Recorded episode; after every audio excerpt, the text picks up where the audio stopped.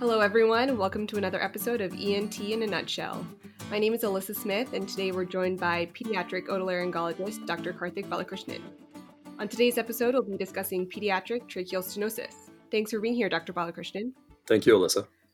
So, to start, I know that these patients can present in a number of different settings, whether it be in clinic or on the inpatient side, but how do patients typically present when they have tracheal stenosis?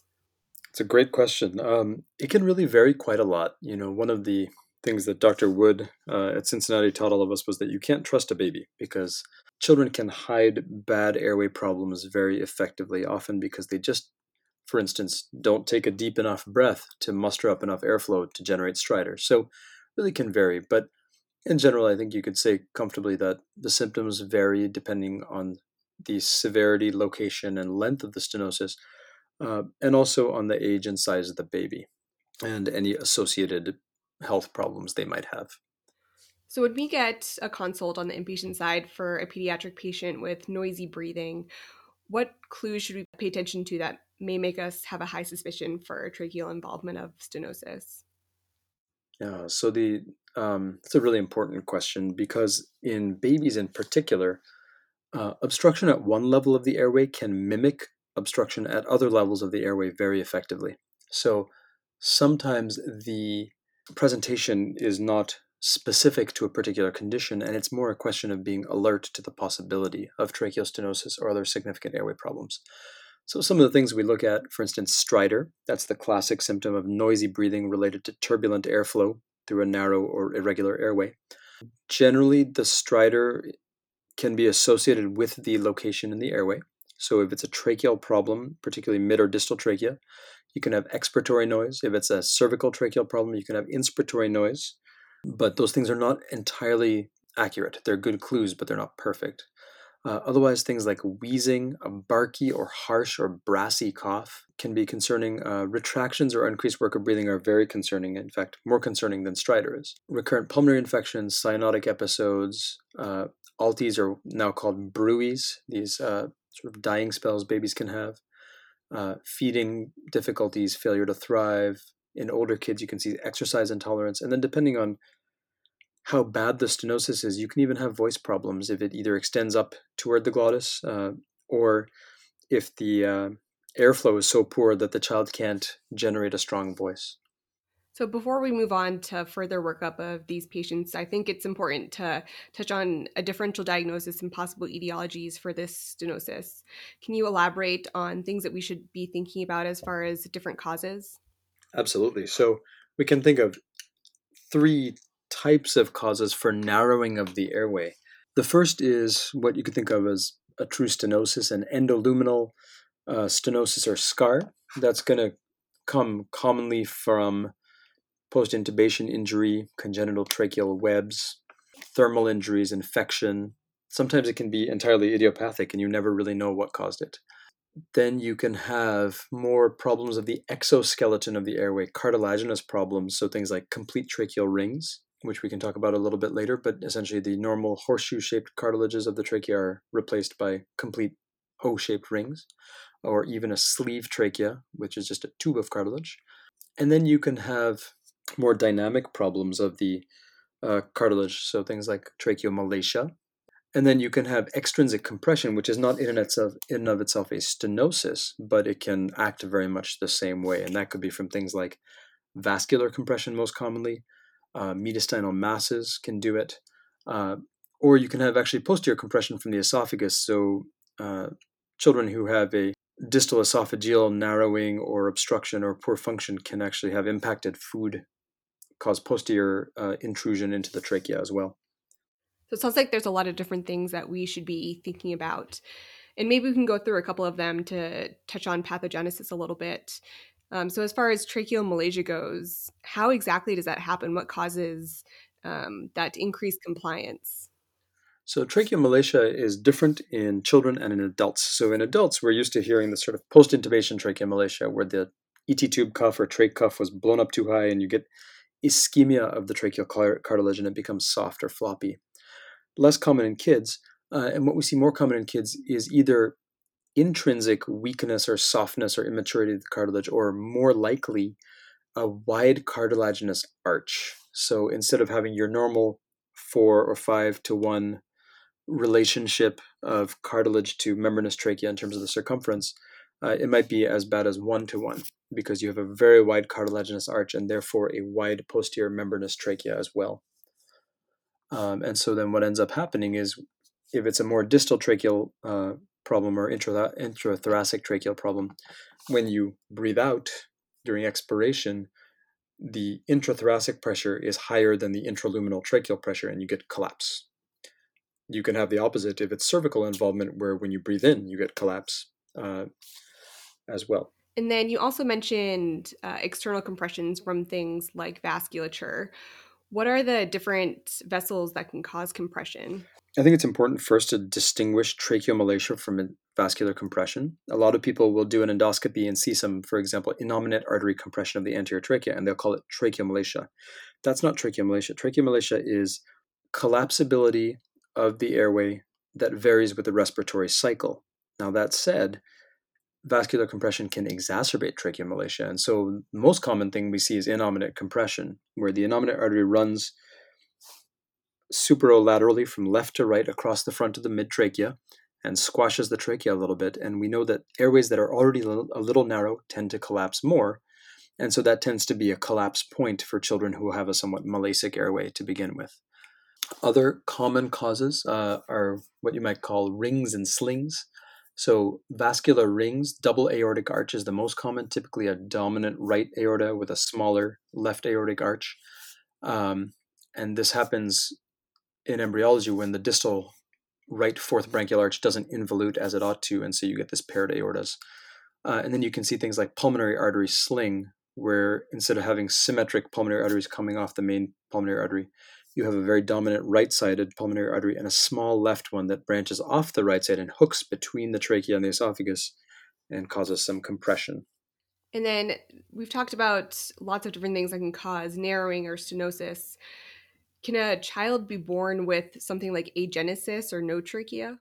Yeah, so you can have tracheal agenesis. Uh, it's a failure of recanalization, we think, of the trachea during uh, embryonic development.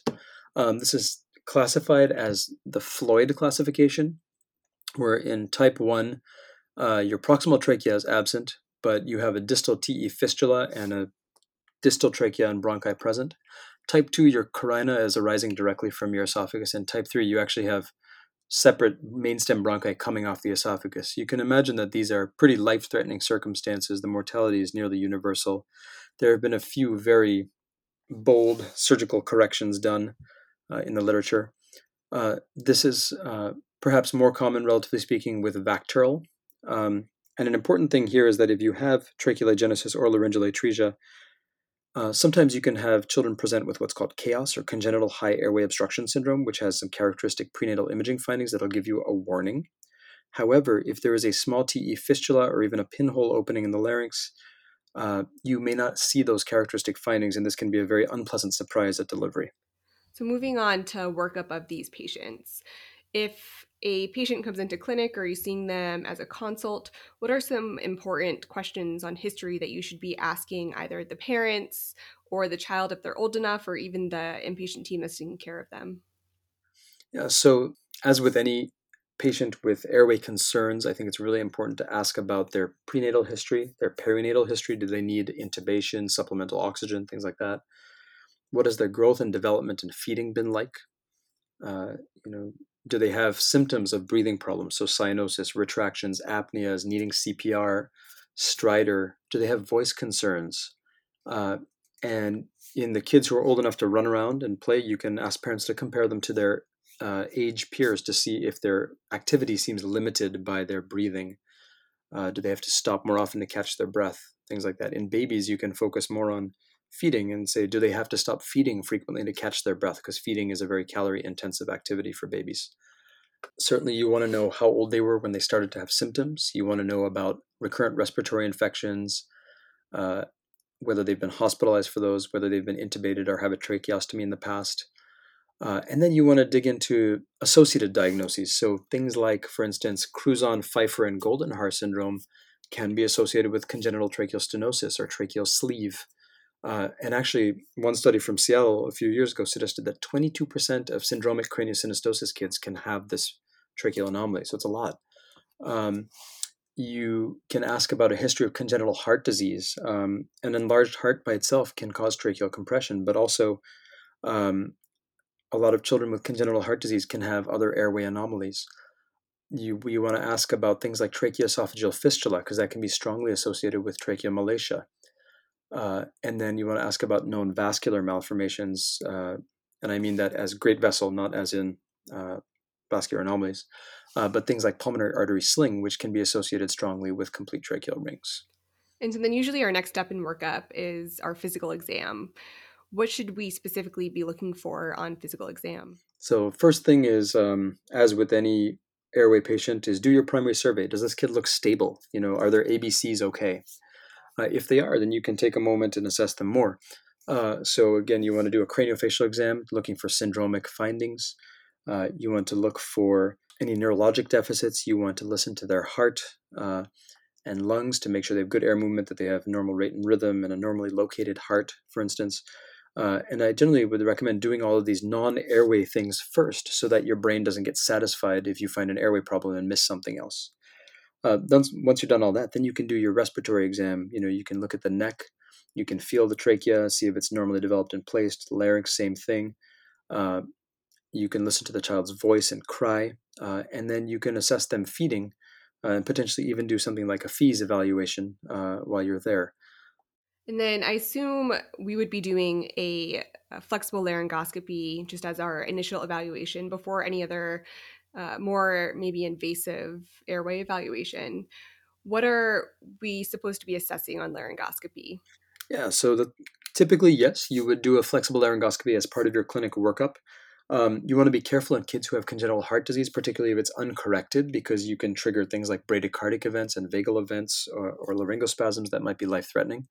Uh, but assuming that you've thought about that, um, you want to look for, first of all, other airway anomalies. Again, it's really easy to go looking at the larynx and miss something higher up. So you want to check both sides of the nose, check the choana, check the pharynx, tongue base, and so on. Then when you check the larynx, uh, you're going to look for the structure of the larynx, vocal fold motion, uh, things like that.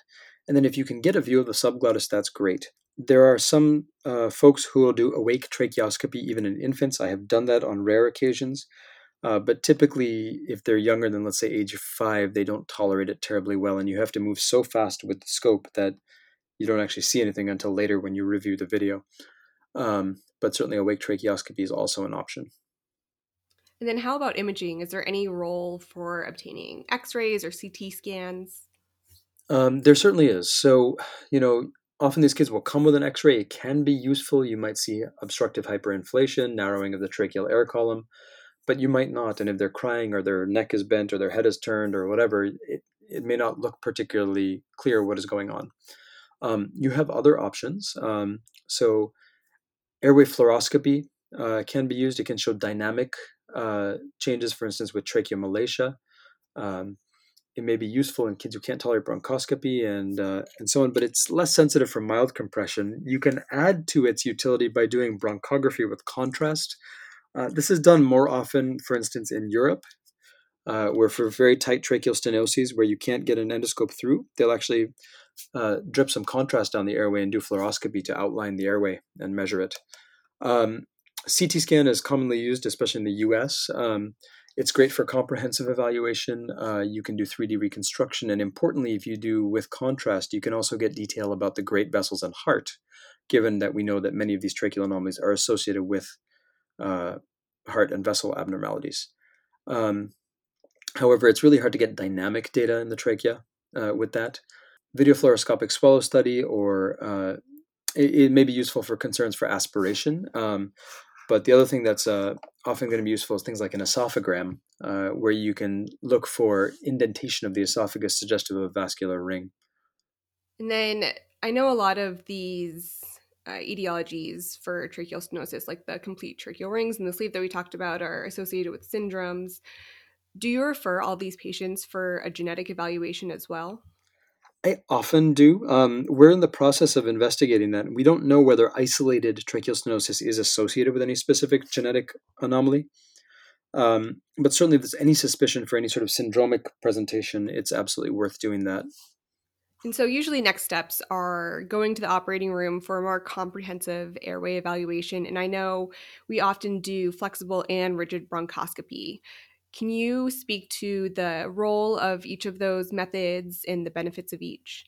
Yeah, so they are complementary. Uh, they certainly don't replace each other. Flexible endoscopy shows you airway dynamics. So for things like malacia and vascular compression, it can be very useful. Another nice thing about flexible endoscopy is that you can assess what the airway looks like with different levels of PEEP uh, if you use a bronchodapter through an endotracheal tube uh, with the scope, uh, which is very helpful to figure out how bad is the compression or collapsibility. Um, flexible bronchoscopy also allows you to look more distally than most rigid scopes will let you do, and it lets you do things like bronchoalveolar lavage if you're worried about post obstructive infections, aspiration, and so on. The advantage of a rigid airway endoscopy uh, is that it allows you to get perhaps more anatomic or structural detail. You get better pictures. Uh, you can stent the airway open and push things out of the way if needed. And you can also palpate and get some tactile feedback if you're worried about whether a stenosis is firm or soft, for instance. Again, these are complementary examinations uh, rather than doing one or the other. And then, can you describe what we should be seeing with a normal trachea? What are normal findings in our exam that we should kind of have in the back of our head for what we're looking for? Yeah, so when, anytime you do an airway evaluation, you want to really look at the entire airway, right from the tip of the nose down to the bronchi. So you want to look at all those things. But since we're focusing on tracheal stenosis today, let's assume you've looked at all those. Um, normally, you should see horseshoe shaped cartilage rings that take up about four to five out of six parts of the of the circumference of the airway, with uh, with the remainder formed by the muscular membranous posterior wall. Uh, the rings should be distinct. You should see fine vessels in the mucosa, uh, and you should be able to trace this uh, uh, sort of trace the lumen all the way down to the uh, carina and beyond. And then, what are some abnormal findings that we might see? Um, starting from the top, so in kids with congenital tracheal stenosis, you might see perfectly circular or O-shaped cartilage rings with no membranous trachea. Uh, you may see tracheomalacia, which you would typically in a child again see a wide cartilage arch with a wider posterior membrane, and this posterior membrane will collapse inward with the respiratory cycle. Uh, you may see vascular compression, uh, again, half to two thirds of the way down the trachea on the anterior wall. You'll see innominate compression. Usually see a mild degree in most children, but uh, it's often not significant. Um, but if there's other kinds of vascular compression, you might see compression from different locations, including the side or posterior aspect. Um, you might see a sleeve trachea, which looks quite smooth uh, rather than complete rings, but still circular. Uh, and then another thing to look for is what's called a bronchus suis or a pig bronchus, which is basically a right upper lobe bronchus that takes off of the main trachea rather than the right main stem bronchus. This, in and of itself, is not a problem, uh, but it's something you'd have to consider if you proceed to do any kind of airway surgery. And then when we're evaluating the stenosis that's present, how do you go about measuring the length or the diameter um, in evaluating the shape of it? That's a very important question. We really need to be systematic about how we evaluate airway stenoses because the uh, the language has to be common across all of us so we know what we're talking about and can communicate with each other. So it's important to look at this in terms of severity. Uh, and when I say severity, I mean radial narrowing. Um, there is no validated system uh, for measuring tracheal stenosis as opposed to subglottic stenosis, which typically uses the Myer-Cotton scale. However, um, the general consensus is that the Myer-Cotton scale is also useful for tracheal stenosis, and that's what most of us are using now uh, until something better comes along. You also want to look at the length of the stenosis, uh, and you can measure that in centimeters, often by marking your bronchoscope uh, as you slide it in uh, along the length of the stenosis. Uh, you want to look at the shape. Is it a circular? Is it tortuous, corkscrew shaped? Um, the character. Is it firm or soft? Uh, and does it appear to be cartilaginous or scar? Uh, for instance, and then you want to look at the location does it involve the carina? Does it involve the larynx? Is it somewhere in between? Uh, so those would be kind of the main things. Um, there are a lot of different ways to do this. People are using imaging software, uh, you know, and all sorts of things. But again, a lot of us just keep it very basic here. And so you mentioned the Myer-Cotton grading system, and I know that we talked about this in the subglottic stenosis episode of the podcast. But can you go over briefly what that grading system is again? Absolutely. So uh, again, keep in mind this is developed for the subglottis, but often applied to the trachea. Uh, essentially, it says that if you have a stenosis of 0 to 50%, that's a grade 1. 51 to 70% is grade 2. 71 to 99% grade 3. And grade 4 is a complete uh, occlusion. So, after evaluating the trachea, we'll often take a look down the bronchi as well. Um, how far do you look, and is there anything in particular that we're looking for in the bronchi? It is um, really important to see the airway as one unified structure. Uh, so you're absolutely right that we should look at the bronchi as well. Um, when you're doing this, it's really important not to try to force your bronchoscope or anything else through a stenotic segment uh, because you could actually cause mucosal trauma with more edema and worsened obstruction. Uh, particularly in congenital tracheal stenosis, it sort of has a funnel shape and the distal segment is most stenotic. So if you try to shove something through there, you can create a critical or potentially unsalvageable airway. Um, that said, if you can get past that area to look at the carina and bronchi, is a wise thing to do. You'll sometimes see bronchial stenosis in the setting of tracheal stenosis. Uh, tracheomalacia may be associated with bronchomalacia in up to 30% of kids. And you also want to look for things like post obstructive infections, inflammation, and so on. Not to mention, I should say, if you have vascular compression of the airway, uh, sometimes you can have that at more than one location as well. Right. And then moving on to our various treatment options. For patients with mild symptoms, can these patients be managed conservatively? Absolutely. So uh, it kind of depends on the cause of the stenosis or narrowing. If you have mild tracheomalacia, sometimes those kids need nothing at all. Uh, a little bit more than that, they might need antibiotics for prolonged or recurrent respiratory infections. They might need inhaled steroids, sometimes things like bethanechol to cause essentially tension of the posterior membranous trachea to keep it open. Uh, if it's more of a stenosis than a malacia, the very mild kids will often outgrow this problem given time. Uh, but again, they might be a little more prone to worse symptoms with respiratory infections. They might need humidification, intermittent steroids, chest physiotherapy for both malacia and stenosis. And so, thinking about the surgical options that are available, can we talk about uh, different options for each of the different causes of tracheal stenosis? Sure. So let's say that you have a purely endoluminal stenosis. That's either a congenital, something like a tracheal web, or an acquired stenosis. If it's a pretty short segment, um, then it may be amenable to balloon dilation. Um, typically, that's going to be ideal for sort of a thin, web like mature scar. Sometimes you can combine that with things like radial incisions, steroid injection, uh, and balloon dilation to, to get more effect. And um, while there's not clear data to guide us, a lot of people would try that two, three, four times before they say it's not working.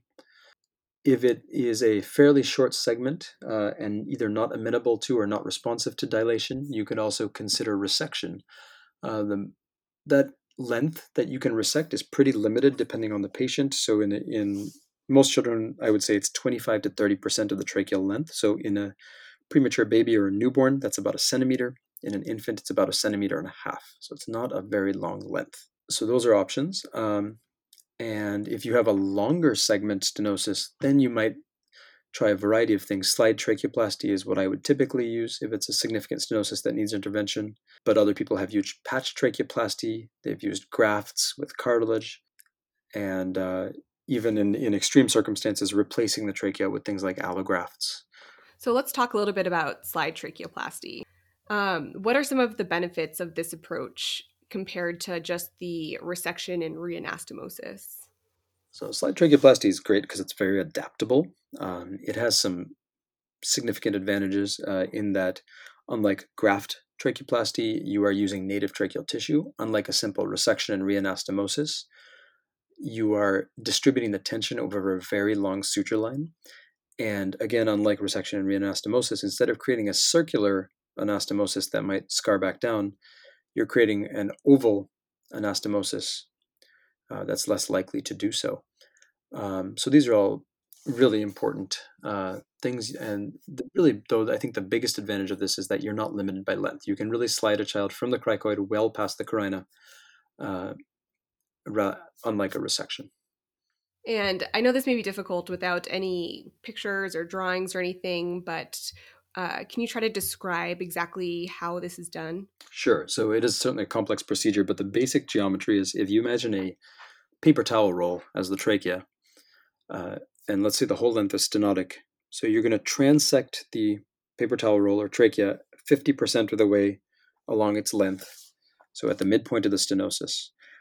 Then you're going to fillet open the anterior surface of one half and the posterior surface of the other half and slide them over each other uh, so that you end up with a tube that's twice as wide and half as long. And I can imagine that your approach might be different depending on exactly where the stenosis is in the trachea. Correct. So you can access the upper half to two thirds of the trachea through the neck. Um, and if you do that, then you would typically, once you divide the trachea, intubate through the neck wound into that distal limb intermittently while you're fixing things. Um, if you're going any more distal than that to the distal trachea, carina, and mainstem bronchi, then typically a different approach is required. Um, the most common approach nowadays is to do a median sternotomy and do this repair either on ECMO or bypass. Uh, there are people, including Dr. Grillo, who is a, a you know real leading uh, thoracic surgeon, who would do this through a thoracotomy without bypass. Uh, but most people nowadays will do it via sternotomy with some sort of cardiopulmonary support. And then, if a resident is able to be involved in a case like this, do you have any key technical pearls or uh, pieces of wisdom that you can pass on? sure. So, a um, couple of things. The first is that typically you're going to do this anastomosis with a running double armed suture so that it's a, a, single stitch doing the entire anastomosis. So be gentle with the stitch and don't blunt your needle. Don't grab the tip of the needle. Uh, another key thing is eversion of the edges of the of the cartilages as you're sewing them together. You can imagine again your paper towel roll that you've split the front of one half and the back of the other half, and you're sewing them together to make a bigger tube. You can picture that they would each half would want to curl back in on itself to resume its original circular shape, and that's called a figure eight deformity. Cartilage does the same thing. And the best way to avoid that is as you're tightening each loop of your stitch, you want your partner across the table to evert the edges of the cartilage to minimize that risk. Keep in mind, too, that if you're doing this uh, via thoracic approach, you're working through a pretty small window. So you're kind of working on the distal trachea through a square that's made by the superior vena cava on the right, the aorta on the left, the pulmonary artery inferiorly, and the innominate vessels superiorly. So you have a pretty small box to work through. So knowing your regional anatomy is critical here. And then for children that have uh, concurrent cardiac anomalies, are these usually repaired simultaneously or is it a staged repair? It depends on the anomaly. Typically, they're repaired at the same time because you've already got the sternotomy, you've already got the access, and the child is going to go on pump. So it's often best to do that at the same time if you can. And then, are there any kids that wouldn't be a good candidate for a slide tracheoplasty, either based on their underlying uh, medical conditions or the stenosis and characters, uh, characterization of the stenosis itself? There are. They are few. Um, slide tracheoplasty is adaptable enough you can apply it to almost anyone, but the cases where it would not be useful is if you have no usable tracheal lumen. So let's say you had a complete tracheal agenesis, uh, you have nothing to slide with. Similarly, if you have absent tracheal rings, that segment cannot really be slid, so it has to be at least partially resected. Um, you can use slide tracheoplasty for grade 4 stenosis with no lumen, but again, that's not ideal. So if you can resect the worst part of the stenosis and slide the rest, that's uh, that's better there are some kids who are just too sick to go through this, but to be honest, if you get to the point where you're considering it, you may not have a lot of choice because they have no salvageable airway uh, otherwise. And then looking at tracheomalacia, I know we had talked about some conservative measures. Are there any surgical interventions that you can do for these kids that have more severe symptoms? Yeah, so you know the mild kids you can manage with things like CPAP or medications, like we discussed. Uh, more severe, the traditional treatment has been tracheostomy and potentially administration of positive pressure through that. Um, but that's not always an easy uh, thing for families to adapt to. Uh, aortopexy is an option. The idea there is that you basically approximate the aorta to the posterior sternum and the soft tissue attachments between the aorta and the trachea, therefore pull the anterior wall of the trachea forward, widening its lumen, And again, as we discussed earlier, narrower airways tend to collapse more. Conversely, wider airways collapse less. And so you reduce some of that collapsibility with respiration. Um, stenting is an option. And we can talk a little bit about different kinds of stents and indications.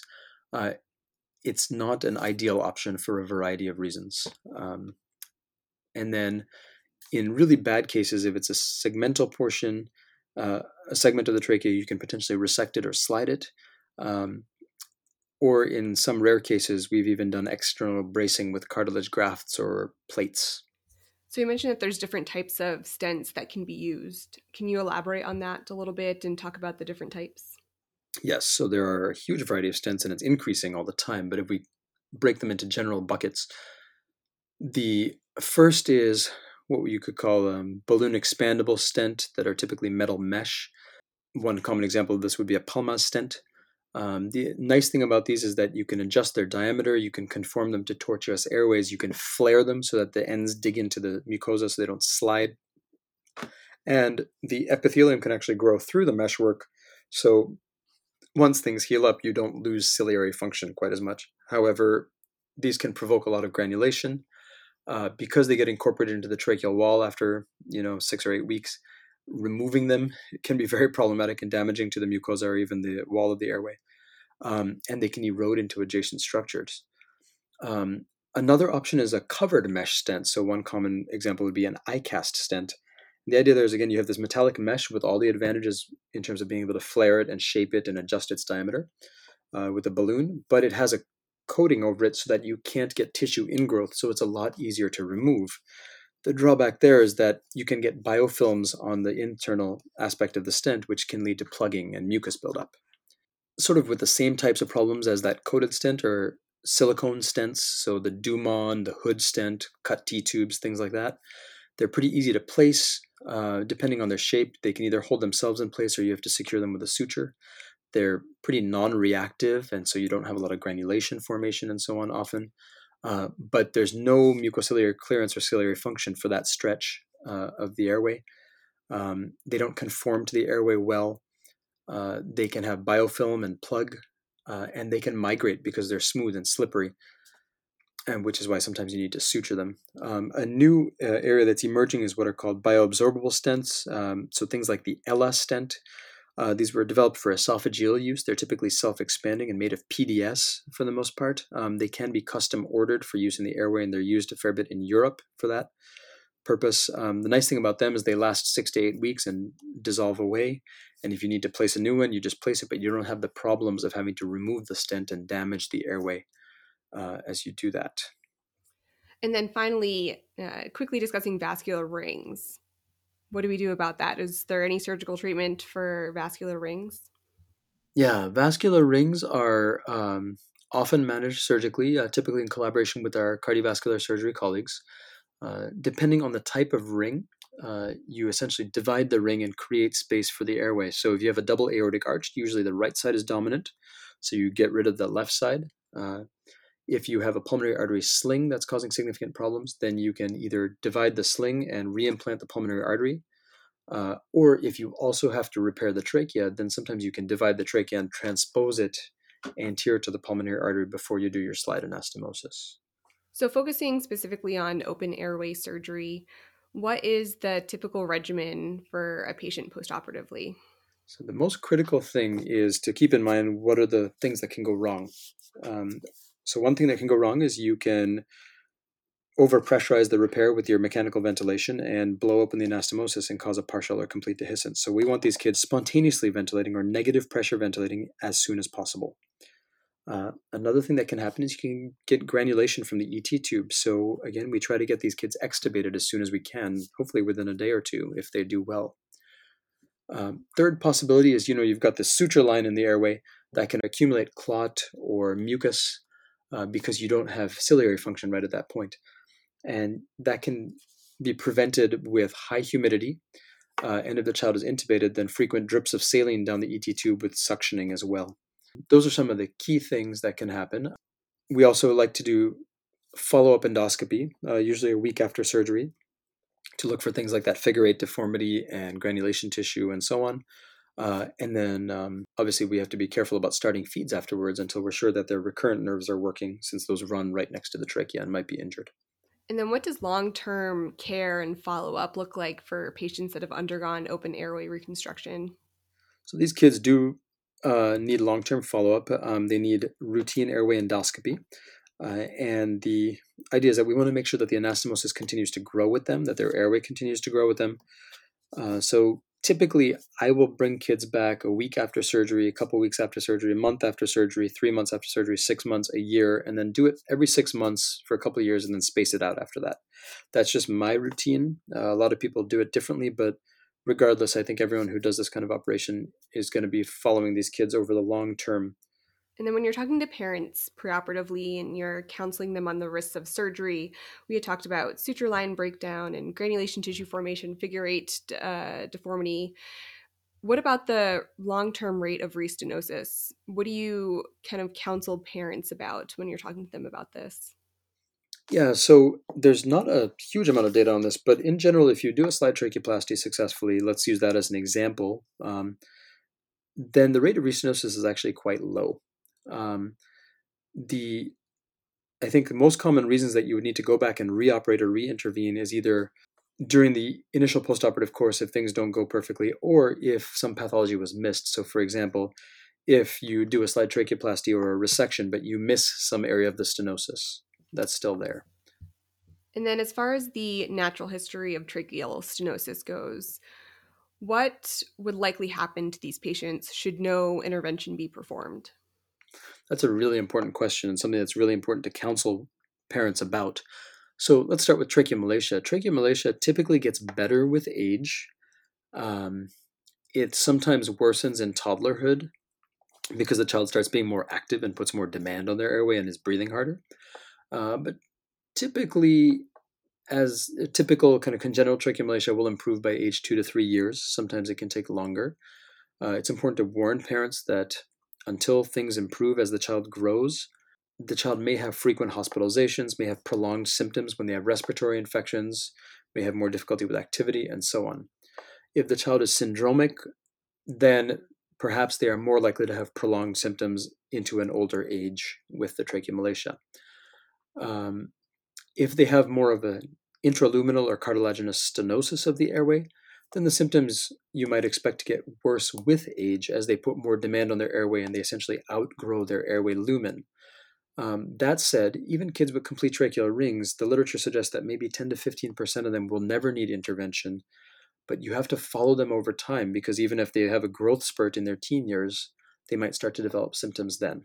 Uh, we've had patients before who were college athletes who had undiagnosed complete rings uh, that became symptomatic when they started doing really competitive sports.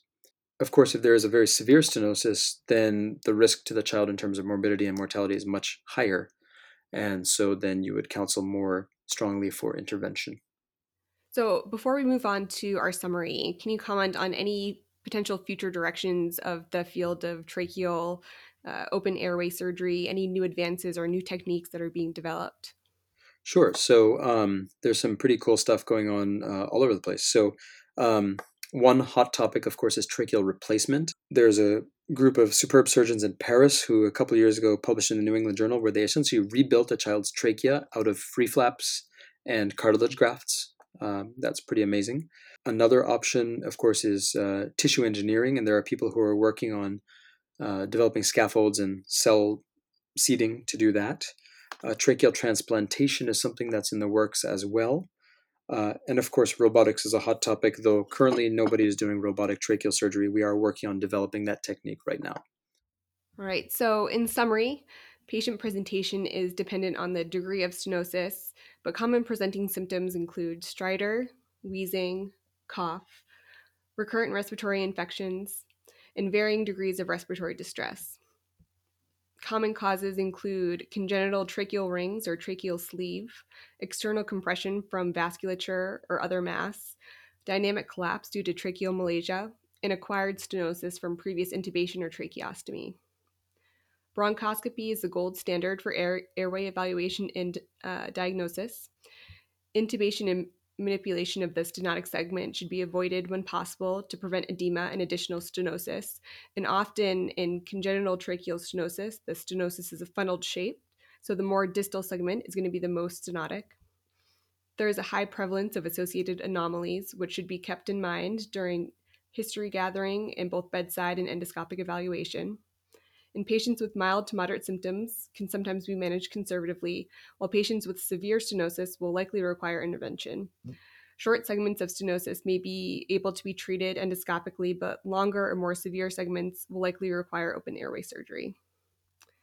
Dr. Balakrishnan, thank you again for joining us. Is there anything else you'd like to add?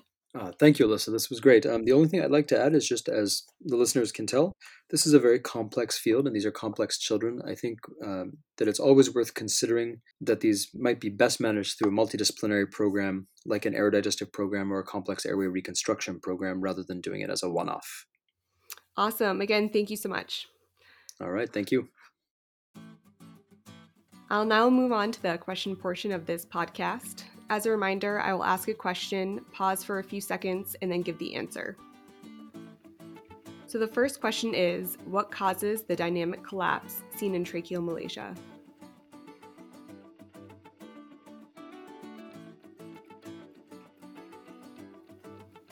So during exhalation, extraluminal pressure exceeds the intraluminal airway pressure. And in tracheomalacia, the weakened cartilage is unable to withstand this pressure, uh, pressure differential, which leads to collapse of the airway. The second question is What are some common symptoms in patients with tracheal stenosis?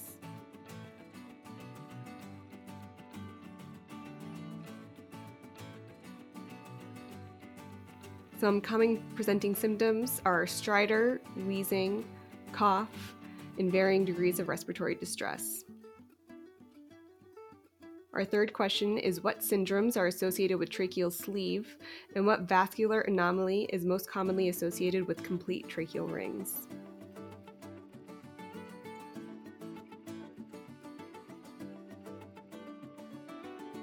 Tracheal sleeve is associated with Crouzon, Pfeiffer, and Goldenhar syndromes, and then complete tracheal rings are associated with pulmonary artery sling. Thanks so much for listening, and we'll see you next time.